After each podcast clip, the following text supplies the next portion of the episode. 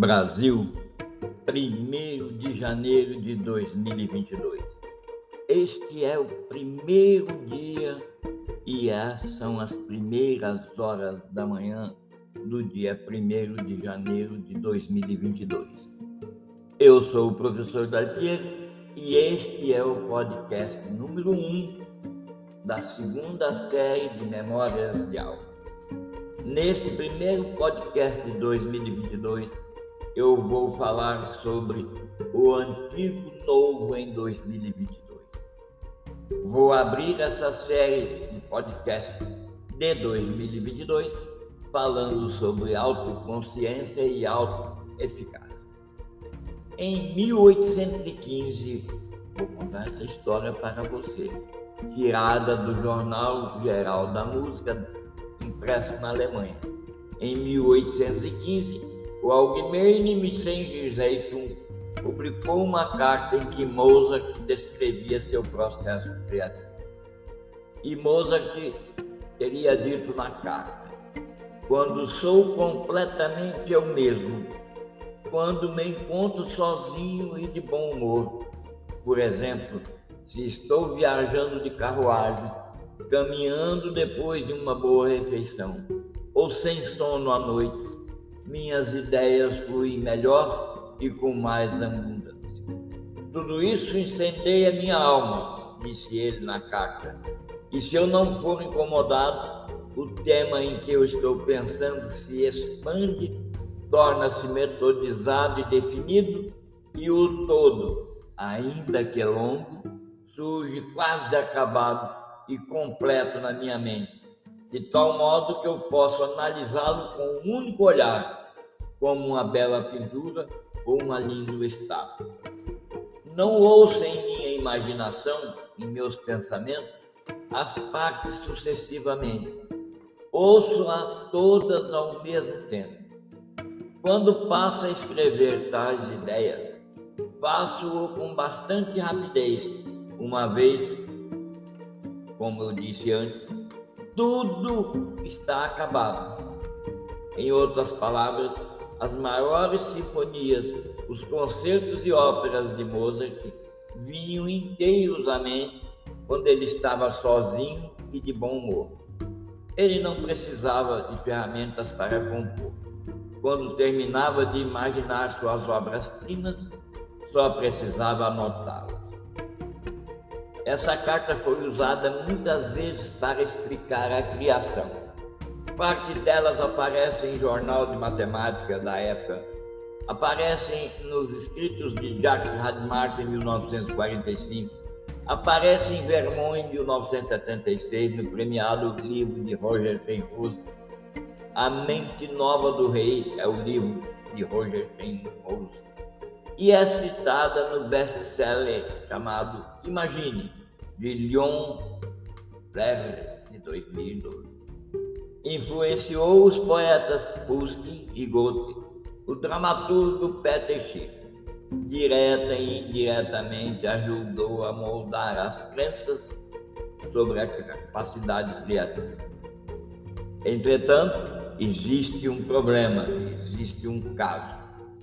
Mozart nunca escreveu essa carta. É uma falsificação e isso foi mostrado pela primeira vez em 1856 pelo biógrafo de Mozart chamado Otto Hahn. E desde então vem sendo confirmada essa fraude por diversos estudiosos. As verdadeiras cartas de Mozart para o pai, a irmã e outras pessoas revelam seu verdadeiro processo de criação. De fato, ele era excepcionalmente talentoso mas não compunha por magia. Esboçava suas composições, revisava-as e às vezes ficava empacado. Mas graças aos seus obstinato rigor, ele continuava. Não conseguia trabalhar sem um piano ou cravo, mas graças a seu obstinato rigor, ele sempre procurava colocar o piano e o cravo maneira que ele pudesse acessar. E muitas vezes ele punha o trabalho de lado e voltava a ele mais tarde. avaliava a teoria a qualidade enquanto escrevia. Pensava muito sobre ritmo, melodia e harmonia. Ainda que o talento e toda uma vida de prática o tornasse rápido e fluente, seu trabalho consistia nisso. Trabalho e alta eficácia. As obras-primas não lhe vinham em jogos completos e ininterruptos nem prescindiu da ajuda de um instrumento e muito menos afastavam o ostinato rigor. Ele não escrevia em peças inteiras sem qualquer alteração. Portanto, a carta com a qual eu comecei esse podcast fazendo a leitura, ela não somente é falsa, mas é mentirosa. Ela sobrevive porque apela para preconceitos românticos sobre a arte de criar, a arte de trabalhar. Há um mito sobre como algo novo surge. Os gênios têm momentos dramáticos de percepção quando obras e teorias grandiosas nascem inteiras. Esse é o mito. Poemas são escritos em sonhos. É um mito. Sinfonias são compostas completas outro mito. A ciência é realizada com gritos de eureka, outro mito. Empresas e negócios são construídos como se fosse um passe de mágica. Algo não existe e então passa a existir. Mais um mito. Nós nunca vemos a estrada que vai dar ao novo e talvez nem desejemos ver ou nem queiramos ver. A arte deve ser uma magia nebulosa e não suor e esforço. Outro mito. Vistas em conjunto, essas histórias revelam um padrão de como os seres humanos fazem coisas novas. Um padrão que é ao mesmo tempo encorajador e desafiador. A parte encorajadora é que todo mundo pode criar e podemos demonstrar isso de modo bastante conclusivo. A parte desafiadora é que não existe momento de criação mágica. Mágico, mágicos momentos só existem nas mentes e no folclore. As pessoas criadoras, as pessoas que têm sucesso, que têm êxito, são pessoas de obstinato rigor e continuamente passam quase todo o tempo perseverando, apesar da dúvida, do fracasso, do ridículo e da rejeição, e continuam perseverando com alta eficácia até conseguir realizar algo novo e útil. Não existem truques, atalhos ou esquemas para se tornar criativo de uma hora para outra. O processo é comum ainda que o resultado não, não seja. Criar nunca é magia, é trabalho, é trabalho com alta eficácia. E é sobre isso que eu quero que fique registrado em 2022, no primeiro dia, para você levar como lema para esse ano que se inicia. Qualquer pessoa, todas as pessoas podem criar prosperar continuamente. É trabalho, é trabalho com alta eficácia, é ostinato rigor. A alta eficácia foi originalmente definida como um tipo específico de expectativa em causa com as crenças de alguém, ou seja, a alta eficácia chegava a uma pessoa, um tipo específico de expectativa dessa pessoa em relação às suas potencialidades, de acordo com as crenças de alguém, dessa pessoa, na capacidade de realizar um comportamento específico ou um conjunto de comportamentos necessários para produzir um resultado.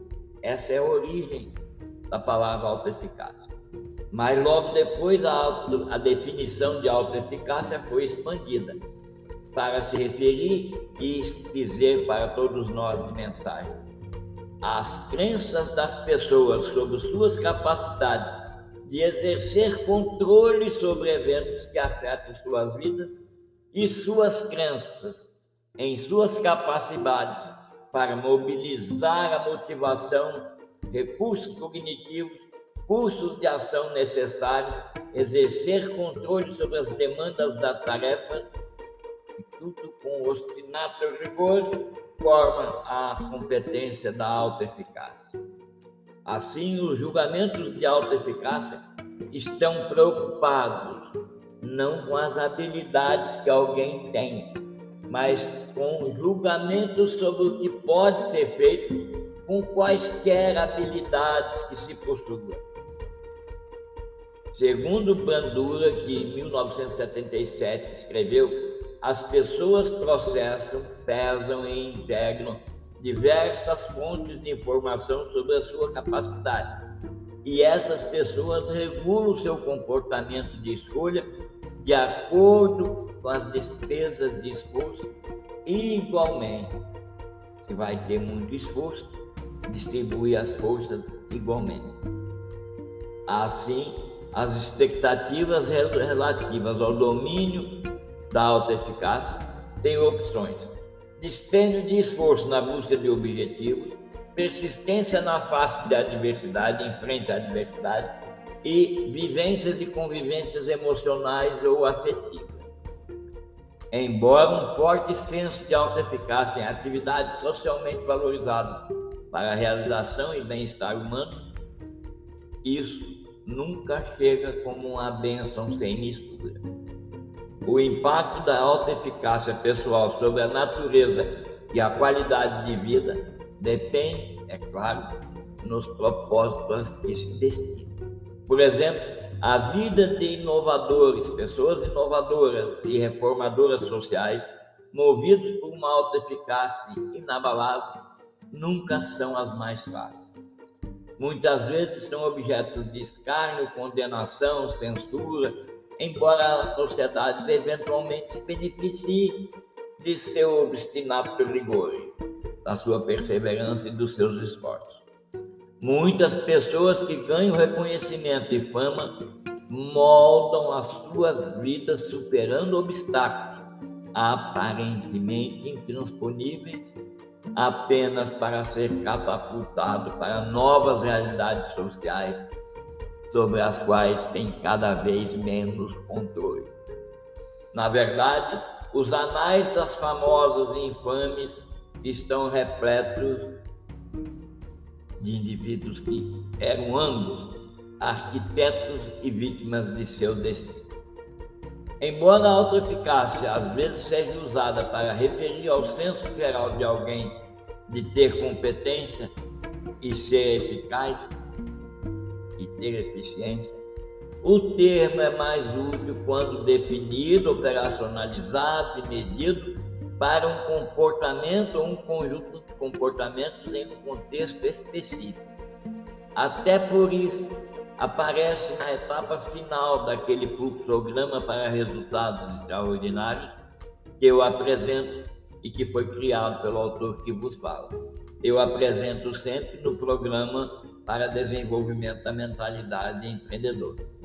Aliás, sobre isso, eu quero dizer, você pode compreender tudo sobre a alta eficácia.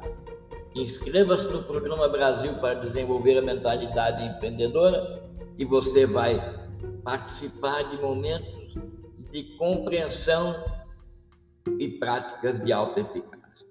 Siga as instruções que estão na descrição desse podcast. Saiba que eu estarei na outra ponta te esperando para fazer com que você desenvolva a mentalidade empreendedora capaz de compreender e usar da sua alta eficácia.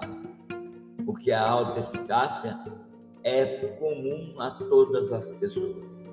E creia, o processo de criar, de ver, de enxergar, de ter visão além do comum,